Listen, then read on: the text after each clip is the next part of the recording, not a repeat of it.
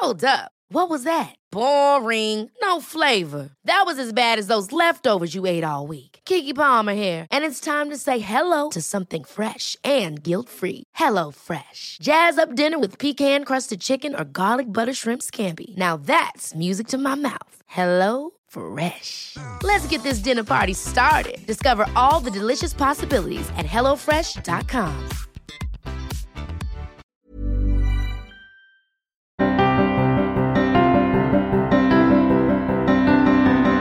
Welcome to Well Far, the weekly running podcast that will be by your side as you train for 26.2. It's hosted by me, Amy Hopkinson. By day, I'm Women's Health Digital Editor, but when not in the office, I'm a marathon runner too.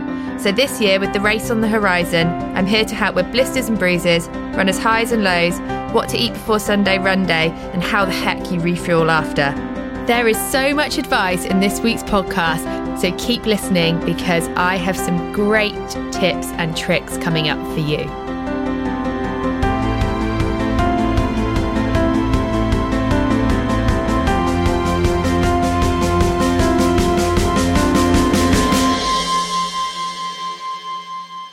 Good morning, everyone, and welcome back to Well Far. I hope you've all had a really lovely week and your training is going well. I've got over my calf issues, or actually, that's too much of a bold statement.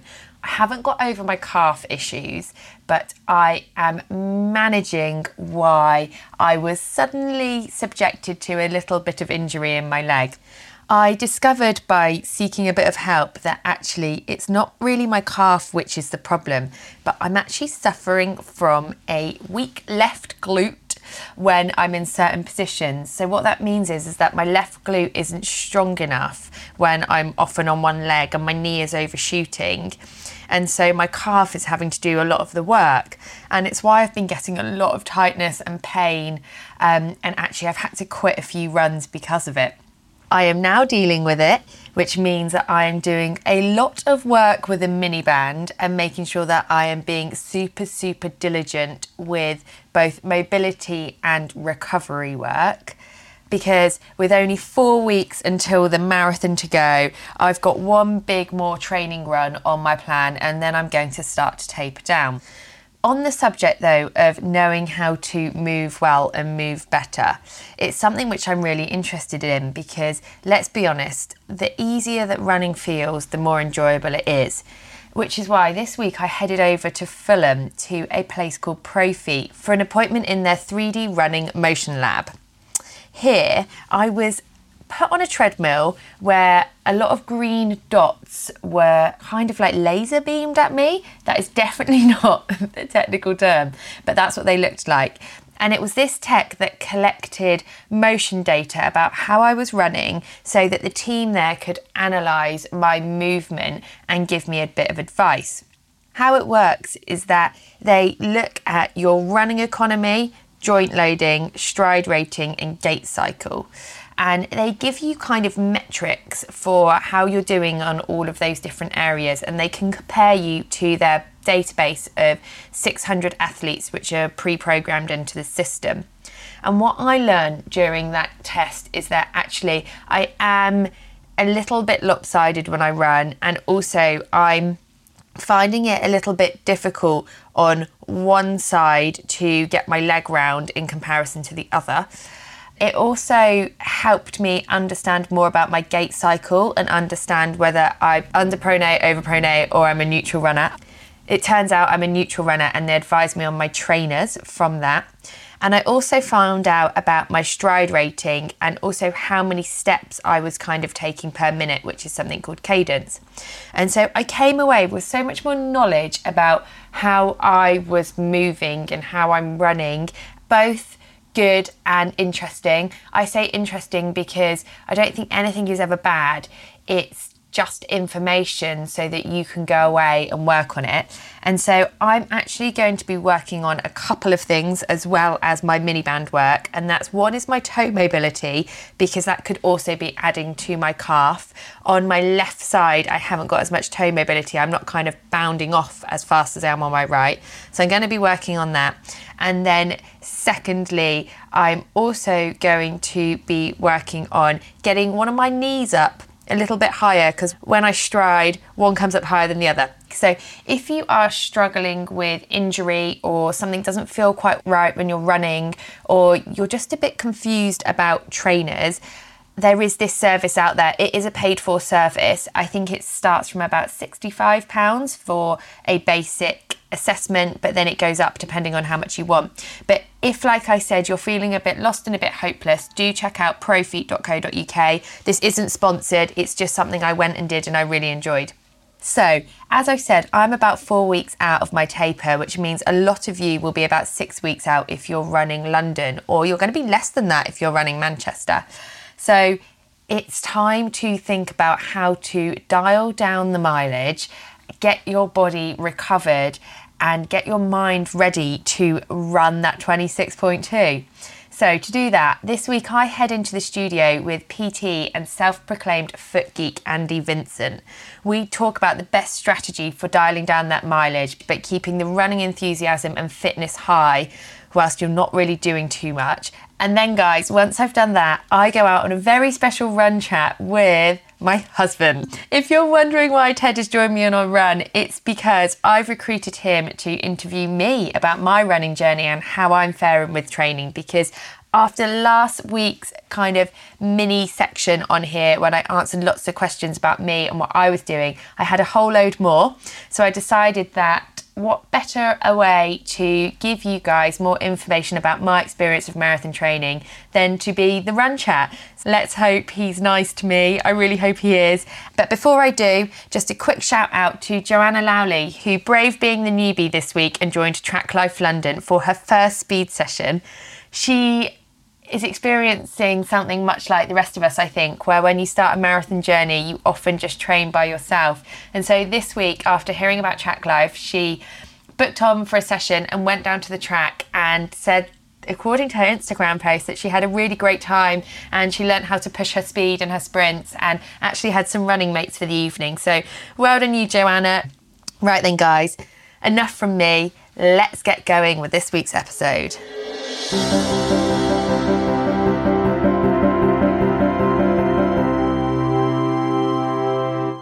We're here today to talk about what to do with the marathon only a few weeks away and how it's best to dial down the miles but keep the motivation high.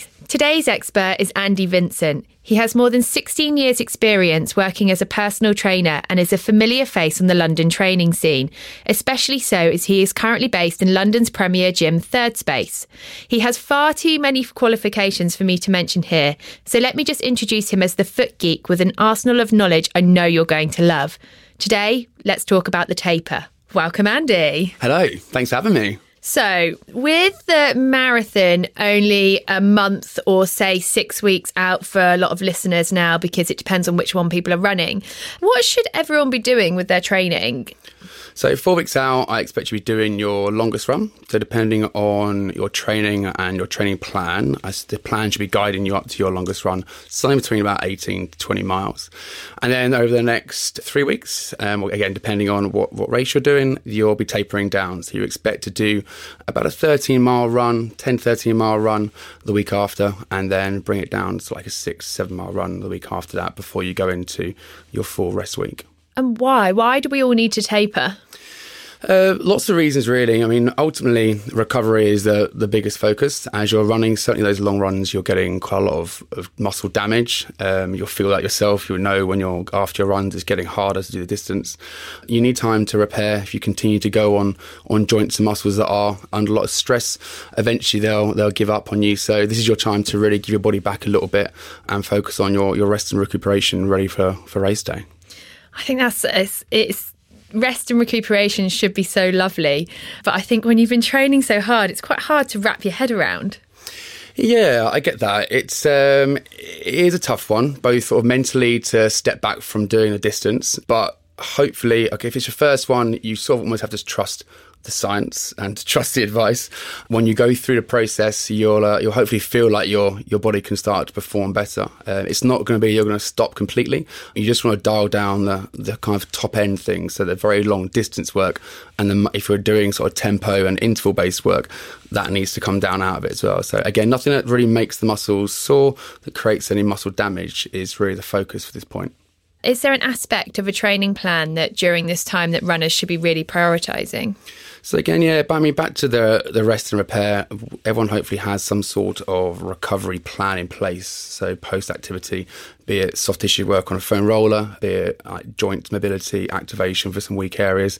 That's really where you, you tap into that. This is a great time to book for sports massages and do the things that you know can sort of like just take the inflammation the sort of swelling out of the muscles and uh, and the joints as well. So it should be quite a nice time, I guess, in that sense that you get to prioritise some, uh, some some nice massages and some long bath. Um, I'm smiling because it's all of the things that I know that I should do and don't do. And excellent. and don't, and don't do. So I'm gonna gonna run through them so that we can refresh them in everyone's minds and selfishly also my own. So foam rolling. Um, so foam rolling, I guess there's got a lot of uh, misconceptions around foam rolling. I, I, like it as a tool. I do think to a degree it's probably slightly overused sometimes. Uh, foam rolling is more going to be around about trying to turn tissue off a little bit um, when you, especially when you go for a run. You'll have certain muscles and you'll feel it in yourself that do a lot of work. So there's a signal going to the brain that means the muscle is just amped up all the time. So applying pressure to the tissue is a great way of just relaxing. So you can focus on putting a bit of pressure onto a certain site on a muscle. The, the tight IT band at the side of the most people's legs is usually where people will go to first. And as you sit on the same spot and you take a nice deep breath in and on that exhale, you should feel the muscle. It's painful at first, but everything starts to subside a little bit. So you just try and sort of is classified as bring down the, the tone of that tissue. So you're just trying to bring the, the sort of the signaling down it's not necessarily a, a, method of, of massage in that sense. You're not trying to realign fibers. It's not really about the rolling motion as much as the kind of like the sitting on it, applying pressure and breathing into it. I like to always pair, I mean, we have this conversation before about pairing a foam rolling exercise with some sort of flexibility or mobility exercise on the same side straight away. So if you're doing an IT band foam roll massage before you go left side to right side, I would just do a little stretch on that area on that side if you know an IT band stretch, and then yeah, and then then focus on mobility after that.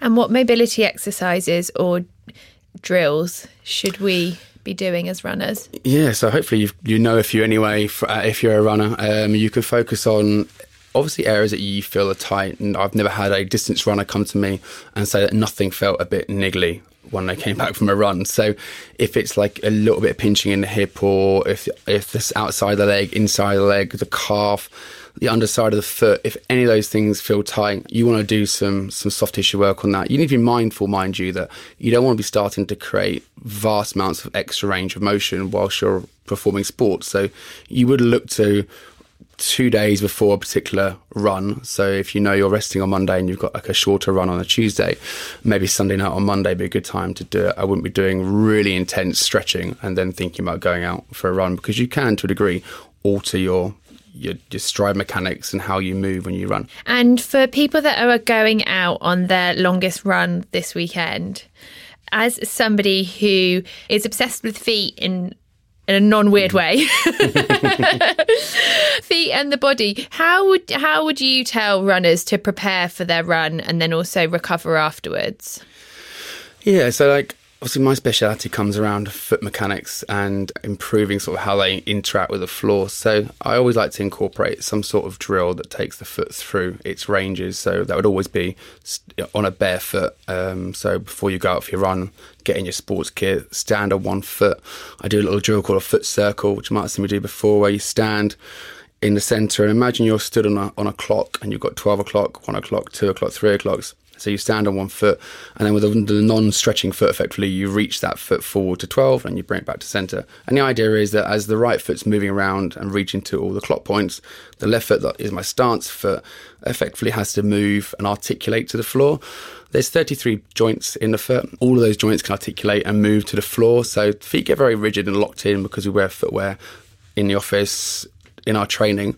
And feet are a huge part to play with how you walk and run. So it's one of those skills that the better you can make your foot function, the more or the less energy, in fact, you have to expel during your run because it will just it will do its job better. And then recovery is always the big thing. Hopefully, you've been sort of either being consistent with your nutrition on your long run days so you can start to play around a little bit to see what works, what doesn't work. But you've got to be thinking about at this stage, um, if you've been doing a bit of carb loading on that big training day, that long run day, these are certainly the days that you need to make sure that you, you're sort of changing your nutrition to kind of match what you intend to do on race days. There's no big alterations in the amount of energy you put into the body. But this is, yeah, absolutely where you want to start to increase your carbohydrate intake post activity. That doesn't mean the, the, one meal straight after it means progressively in every meal um, for the next sort of like 24 hours after training. Okay, so it's not just that it's not just come in, have a roast, move on. It's... No, I would. It obviously depends on the the intensity or the level of the person that's doing the run, but I would be wanting, yeah, I'd be wanting to think about okay, on race day, you want to know what how you need to nourish for it. If you're making big changes in nutrition on a day that you race that you've never done before, you might find your legs feel heavy, you feel sluggish, you've not uh, uh, fueled up for the workout the right way. So the last few long runs, as you build up to the longest run, I would always say fairly consistent with what I do in the morning the time I race, I run, and uh, what I do as part of the recovery. And so you come in and you have quite a carb heavy meal. Should you then be stretching? yeah, this? yeah, absolutely. Good time to stretch. Again, there's you can kind of listen to different voices I hear different coaches say different things all the time. Again, I sort of fall in line with whatever feels right for the person because some people mm. swear you should do more before, some people swear you should do more after, and you can read scientific peer reviewed studies to say both work. So again, I'm not big on changing people's protocols rapidly in one run run. I would like the the same warm up and recovery to be done building up to uh, an event. But yeah, obviously your post activity is when you want to start doing some stretching. Certainly on areas that you know are starting to become an issue with you. I expect things like hips, IT bands, ankles by now to feel a bit beaten up. So they're going to need like a little bit of TLC. But that would be not just for post run, that would be kind of a little bit every day, really. Do you ever get clients come to you and say, I've started to taper, but I'm finding it really stressful? because I feel like I'm losing my fitness because I'm not doing much. Yeah, 100% every time. Um, it's a really interesting point. I think more psychologically rather than actually physically, people start to really worry with this because, yes, you might feel a bit sluggish, your legs might start feeling a bit heavy. Um, as long as you're still eating enough carbohydrates. it shouldn't be that your muscles start to run out of energy. But on the flip side, if you're doing a lot of long distance work or you're doing um, interval based training within your running or tempo based training, obviously you get much more an endorphin high from those sort of workouts. So to taper down, everything starts to kind of feel a bit flat after a mm. while. So you want to kind of tap into that endorphin high. So I've had clients in the past where we've just done literally three or four minutes on a stationary bike 20 second intervals as hard as they can, 20 to 30 seconds rest, and then repeat that just so they feel like they get the buzz from training. You can go really hard in those those little bursts of, uh, of interval training. If it's your first marathon, you do have to be a little bit careful with how hard you push yourself and this kind of stuff. But if you've done it in the past, you can start to kind of notice some patterns in yourself. But again, your nutrition could be important. Don't all of a sudden think, I'm not training, so therefore I can't eat, and then undernourish. So that, that would mm. then start to make your legs feel heavy as well. So you'd almost need to taper your nutrition down ever so slightly as you've tapered your training down, but then be reactive to that feeling of feeling sluggish. And then just, I'd get into the gym, get on a bike or on some piece of kit you've got access to and do a little bit of high intensity work. Three minutes is definitely going to be about right. Just to get the buzz. Just get the buzz, yeah, as simple as that. And do you keep up your clients' strength training work during a taper? Not really, no. I no. would I'd move much more towards recovery. If you do any kind of like animal flow, yoga style stuff where it's more body weight, then you could keep that kind of stuff up. But I wouldn't actually put an awful lot of external load through the body at this stage. You've mentioned nutrition a few times. What nutrition advice do you give to clients in their taper? You've obviously said to taper your nutrition down, but is there certain food groups which you tell them to eat more of or? Obviously carbohydrates you've got to think of your fuels really. So your, your protein levels should stay fairly consistent throughout the whole process. And they might come up a little bit towards the, the high intensity stuff. So you've got the that's the building blocks. But ultimately you're looking at fuels. So your fuel sources are carbohydrates and fats. Fats when it comes to distance act, um, activities endurance activities aren't a very effective um, fuel source because they're too hard to, for the body to really use. So you'd focus much more on uh, on carbohydrates again, everyone's obviously palate is different, so you need to make sure that you're uh, you're, you're, tailoring it to your own palate. But you'd ideally want to have the the lower fiber carbohydrates around a workout, things like white rice, white potato, things that can get into the bloodstream a little bit quicker. And then sort of like later in a day or on recovery days, you can think of more of the the fiber heavy carbohydrate sources like your quinoa or your buckwheat or your sweet potato. But you would naturally need to taper down. Like so, if you know you're going from three runs and you've you've just gone up to your longest run, uh, 20 miles, and you're almost halving it and halving it again. I wouldn't suggest to half your carbohydrates, but you would naturally need to bring them down, just dial it back. But I'd also want to get a good like profile, a different nutrient profile from your carbs, so it's not just always white rice or always sweet potato. You would want to have like a drip feed of maybe bananas, fruit, berries. So you're getting different sources of, of, of, carbohydrates with your recovery. I once read that your body will carry you well until mile 21, but after that, it is sheer willpower to finish. What do you do with clients which are running the marathon to prep them for the last five and a bit miles? So you definitely need to to know that it's going to be a step beyond what you've done in your training. You just got to take confidence in in the plan that you've got that you've laid out ahead of you before. That's built up to that that one big race day. You've recovered properly. You've done your right taper. So it's really about just sort of taking confidence from that you're going to get that massive adrenaline high from the crowd and the, the, fact it's an event anyway. If you've not done one before, it is really special. So you just need to sort of make sure people stay focused, make sure people stay calm. Um, there's no point of worrying about uh, every small factor that might go on on the day. But be confident that you put in the groundwork, you've done your training, you've done your nutrition, um, and then just just go on and enjoy it. Love that. And on race day, is there one piece of advice that you normally give to clients? Oh yeah, just relax. Um, simple as that. I think everyone wants to have some sort of sciencey uh, thing that they should be doing, but I'd say most people just just breathe, relax, rest, try and enjoy it. Um, I'm sure bits will, will fly by much quicker than you, uh, probably anticipate at first. But there's no point in getting yourself like really sort of stressed out on the start line because it's not going to help you any time in the race. at the start line last year, I did look down at my watch and my heart rate was 130. Yeah. Because I was so stressed and anxious about just getting going. Yeah. Getting going, like, yeah, worrying about every little thing maybe that might come up. So just sort of stand, close your eyes, breathe. If you've ever meditated, do that. Do just try and take yourself to that place that kind of calms you down a little bit, if that's be with a friend or, or whatever it is. But try not to kind of like constantly overthink it. What advice would you give to second time marathon runners which could improve their journey or their times?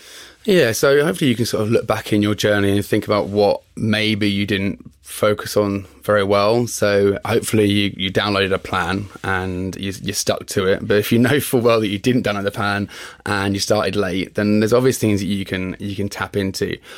Ultimately, sort of building a base around your strength as a individual is always the key. Bulletproofing joints, doing movement assessments, seeing where the patterns of their movements aren't necessarily great for running. And work on those because they're kind of hard to work on when you're in the journey because a lot of time then has to go certainly in the later stages has to go towards recovery. So looking at doing things that really alter or strengthen a certain joint or alter certain sort of stride mechanics and, and foot and landing mechanics. So if you can get an assessment but yeah, I'd always prioritize that strength work. And if you've not really looked at the recovery during this process, be it what we said about foam rolling, if that sounded new to you, or the mobility stuff sounded new to you, then again, it could be worthwhile just getting some. You can download really good plans for mobility for runners, um, or to speak to someone um, at a local run club or a gym to make sure you do have the right tools in place to recover. The better you can look after your body, both strength and recovery, the more the body can give you, the more output you can get from it. It's not just about the running. It's definitely not just about the running, and that's probably where most of my clients have gone wrong in the past. Is they've just they've got their training plan and they've started week one and they've not really got the best foundations to run, and then sadly, obviously, injury is the thing that no one wants to happen, but injury is what could happen in that stage, and you then have that battle of do you follow through with the run if you're really in chronic pain, and that's the last thing you want. So, um, hopefully, no one's in pain and no one's injured. Uh, but you definitely want to make sure that if, let's say, you do have a few niggles, that would be leading into this run.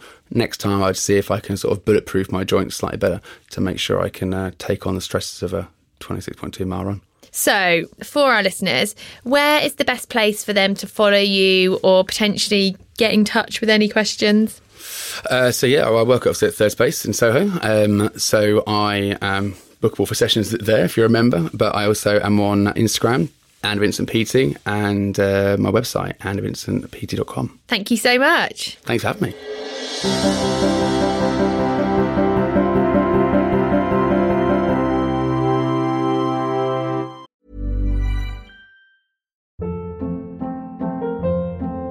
Hold up. What was that? Boring. No flavor. That was as bad as those leftovers you ate all week. Keke Palmer here, and it's time to say hello to something fresh and guilt-free. Hello Fresh. Jazz up dinner with pecan-crusted chicken or garlic butter shrimp scampi. Now that's music to my mouth. Hello Fresh. Let's get this dinner party started. Discover all the delicious possibilities at hellofresh.com. Hey, it's Ryan Reynolds, and I'm here with Keith, co star of my upcoming film, If, only in theaters, May 17th. Do you want to tell people the big news?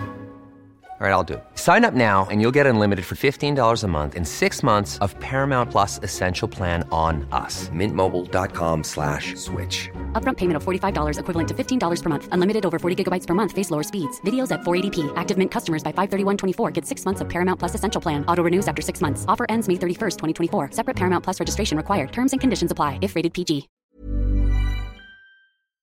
You got your buoyancy aid on? And that, guys, is my wonderful husband and supportive partner who is coming out on this week's Run Chat. How do you feel about it, Ted? Yeah, I'm looking forward to it. I wish it wasn't quite so cold and windy. I've been led to believe that this is quite an easy paced run anyway, so I'm sure it'll be fine. So, Ted is here this week because, as I said in the beginning of this week's blog, after I asked you guys what questions you'd like to ask me about my marathon training, I answered as many as I could. And then there was a whole heap more. And so I thought, what better a way to talk about my journey and the experience that I'm having than to rope in my husband, who happens to be a journalist, to ask the questions. Yeah, okay, so we might as well dive straight in. I'll throw a few curveballs in Oh, later down the line, but I'm going to lull you into a false sense of security with a few easy wins up front. Yeah, first question I'd imagine is that a lot of people, you've got your own running podcast, you answer a lot of questions about running. People must view you as a runner, but has that always been the case? When did you start? How did you start? I definitely got into running when I was about 18, so quite a long time ago. But I wouldn't say I really class myself as a runner until the past year and a half. And that's because when I was eight, 18 and I got into running, I didn't really connect with it. I just did it because it was a way to burn calories for free. And then about two years ago, I started to become more interested in running and started to really think about run training. And then I ran the marathon last year and a couple of half marathons. And I would say that's when I really kind of immersed myself into the sport of running. When I first met you, you were going to fitness classes all the time, which gave you a base level of fitness. Then you got really into strength training. You've kind of done it all. Um, so, how do you feel like that journey's played out and whether one kind of led to the another, helped each other?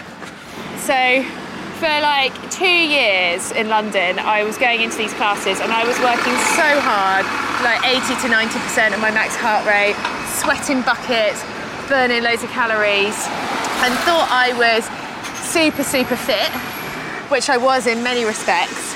And then when it came to running, I actually found running for 20 minutes harder than in those classes. And I think there was a couple of things, and that was because number one, when you're running for 20 minutes, you're doing continuous movement, mm-hmm. which in these classes you're often not. You're often doing like big kind of bursts of energy, and then you take a little break, and then you go again.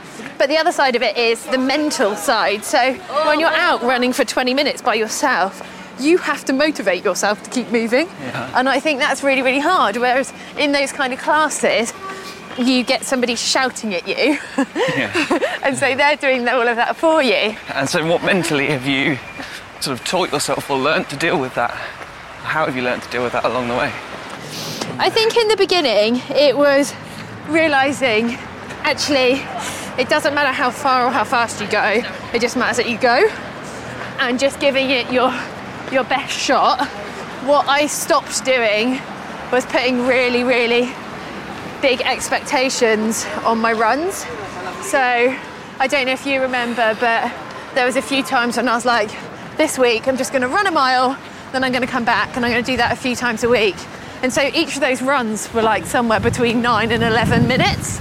Yeah. But um, it was just getting my my mind conditioned that yeah, I can I can run, and I've done it. Great, celebrate it. Um, and then also the strength part I'm interested in as well because it's something that I struggle with and oh, I feel like I've never really been a runner. You've trained with Luke, you've trained with other people and sort of put these building blocks in place, but how much do you feel like it's really benefited you when you do, when you do miss sessions? Can you notice that as well? So I think because I've been doing a solid two and a half, three years Yeah. of um, strength work, I move really well, and I've definitely been schooled in the thought of move well before moving more. Are there any just to butt in? Are there any um, on then. Sort of key- key key cues that you think of whilst you're talking about moving well? Like I know it's a mechanical thing, and that you're sort of built right, but also there must be something things that you keep in your head that can help you mindfully make sure everything's moving in the right way. Um, yeah, there are. From going to track sessions Yeah. and from doing drills, I've been taught about running form. So, shoulders down, chin up, keeping your core engaged so you don't bend through your back. When I'm running faster and things get really tough and I find that I start to sag a bit in my body, I actually do go one, two, one, two, one, two, one, two. And that rhythm reminds me to pick my knees up and to think about my stride. The other thing I've done is when I've been at track sessions, people have videoed me while sprinting, uh-huh. and that's really, really useful because you can see how like flappy your arms are, for instance. Like now, yeah, I really do. I do think about kind of keeping my elbows tucked in and using my arms for power. You're in a very nice position where you've got a lot of experts on tap, and you get to, ask them all kinds of questions and get advice whenever you really want. And then you pass them on to other people through this podcast, and people are able to cherry pick what they want and what applies to them. So I'm interested to see of all the tips that you've heard along your hashtag journey are the ones that you've put into place and you found most useful. Give me two. Two pieces are activations Yeah. before running.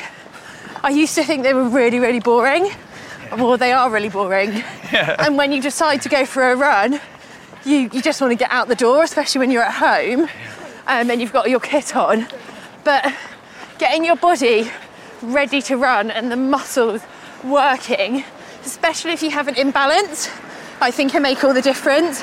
And I do notice when I don't do dead bugs as well before before running Yeah. that my core just doesn't feel as switched on for want of a very overused fitness term. I think the second thing is fueling. Fueling if you want results. Yeah. What I've come to realise over the years is a big difference to using fitness for, say, fat loss, trying to run off fat, Yeah. than trying to run for a PB. Uh-huh. And I think perhaps in the past I didn't pay as much attention as what I ate and drank the day before a big long run or what I ate on the morning as I do now.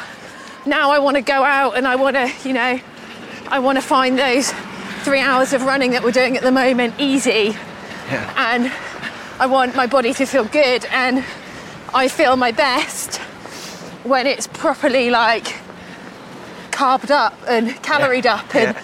also water like it's no good just getting up on that day and downing loads of water. It's all about what you drink the day before. So, yeah, I suppose those are the two big bits of advice which are actually easy and free to put into place, which I think have made a big difference.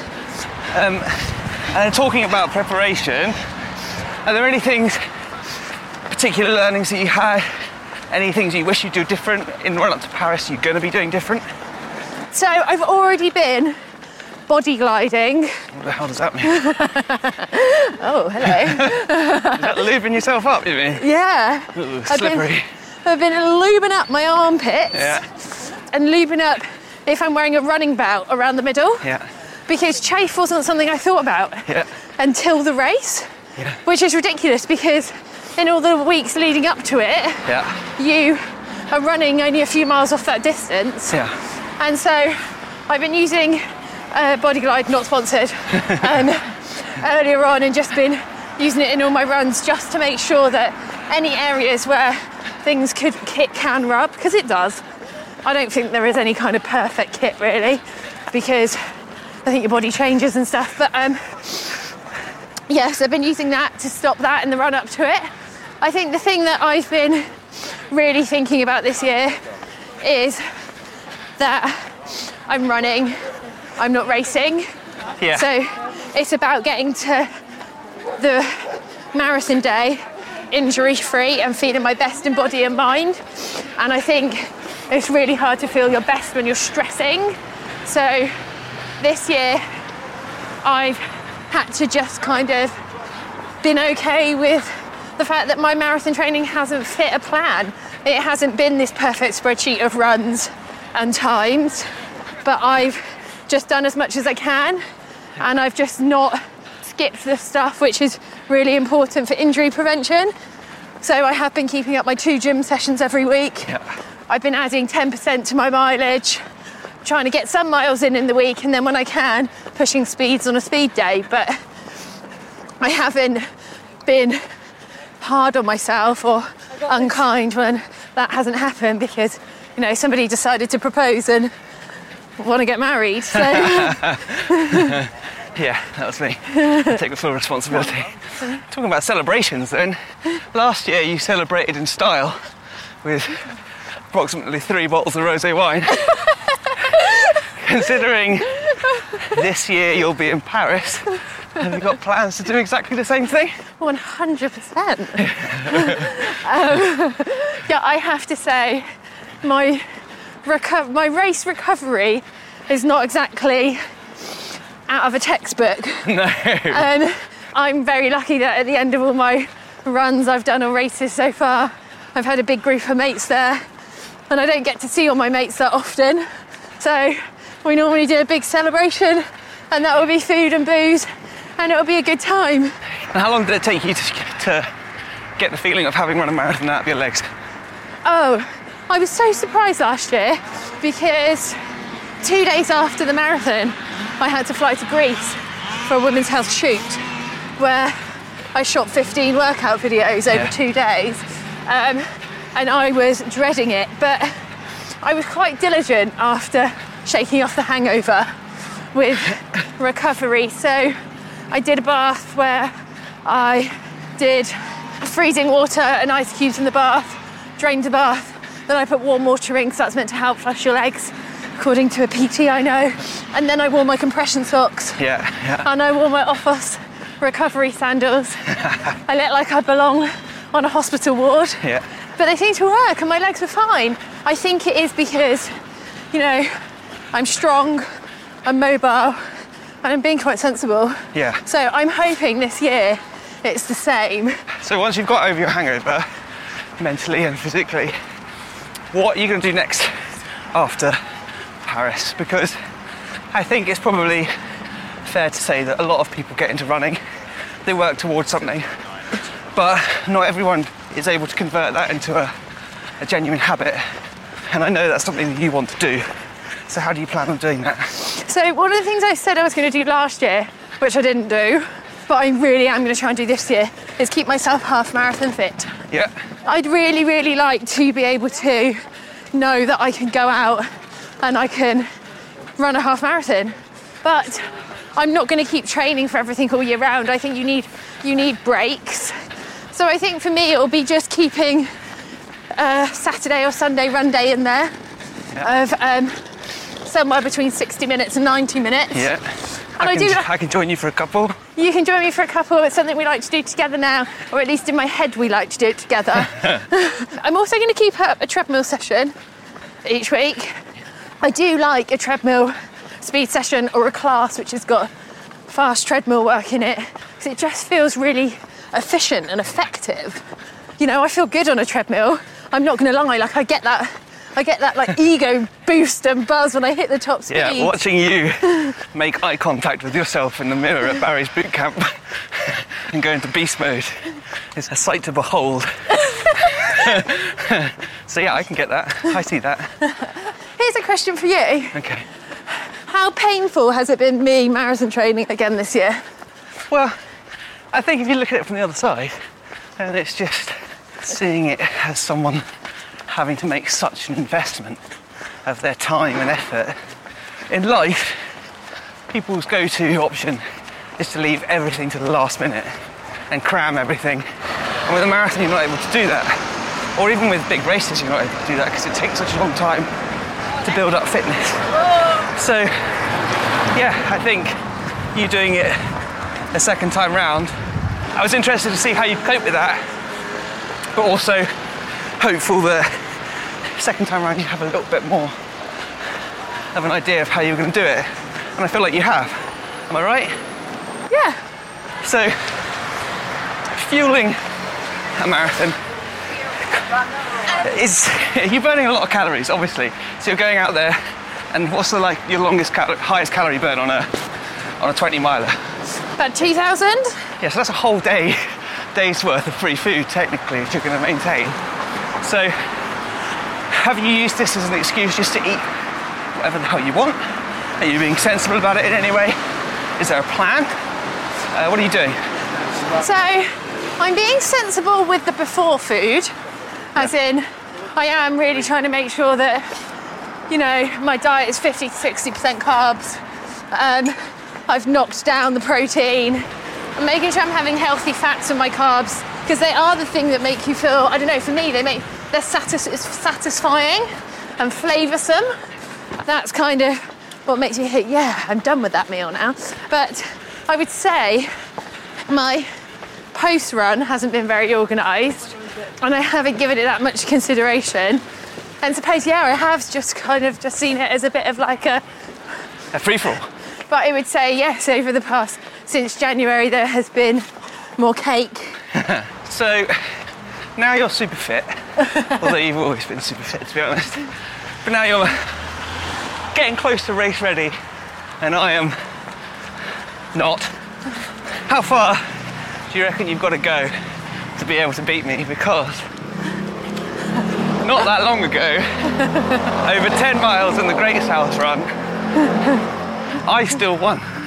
I left you at mile eight, eating my dust, and there was nothing you could do about it. So, talk us through that experience of losing. In your mind, you won because we ran Because I together. finished first. Well, yeah, but we ran together for eight miles, and then at eight miles, you just looked at me and went, I'm bored now, and you ran on. But in my head, I don't know whether it was like tiredness, or delirium. I did think that you were running on to the end to propose. so I'll let you have those two miles. I've not heard this excuse yet. It is amazing, I should just say, that even after running 20 miles at the moment, and I'm only running for four, you still leave me behind. It's really embarrassing.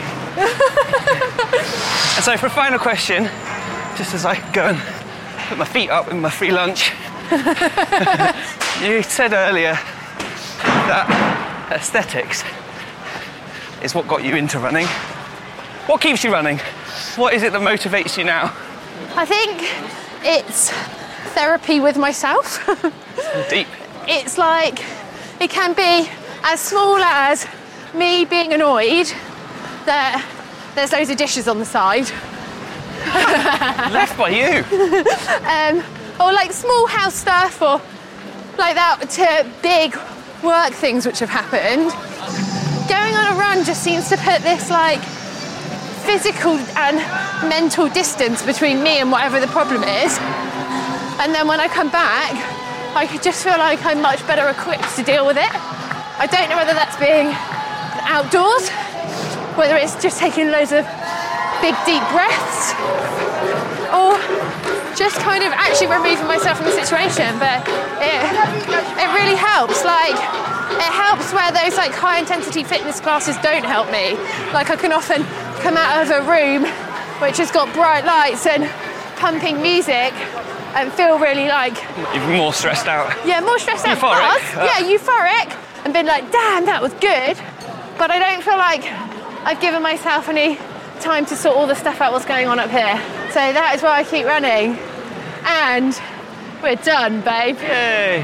Oh, oh, guys, that was a bit cringe, wasn't it? So as if you were just In the nearly splash yeah, you know, just peeked in your mouth. Um, and I, so I hope you enjoyed learning a bit more about me and my running and my life.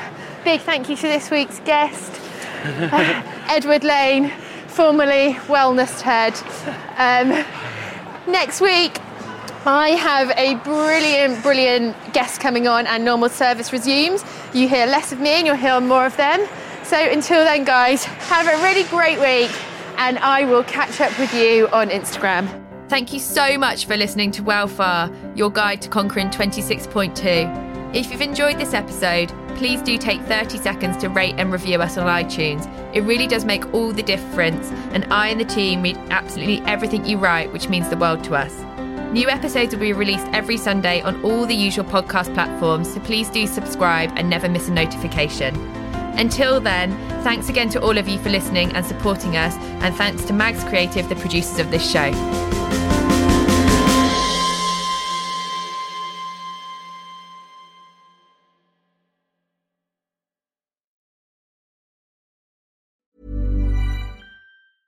Hey, it's Paige DeSorbo from Giggly Squad. High quality fashion without the price tag. Say hello to Quince. I'm snagging high-end essentials like cozy cashmere sweaters, sleek leather jackets, fine jewelry, and so much more. With Quince being 50 to 80% less than similar brands. And they partner with factories that prioritize safe, ethical, and responsible manufacturing. I love that. Luxury quality within reach. Go to quince.com slash style to get free shipping and 365 day returns on your next order. Quince.com slash style.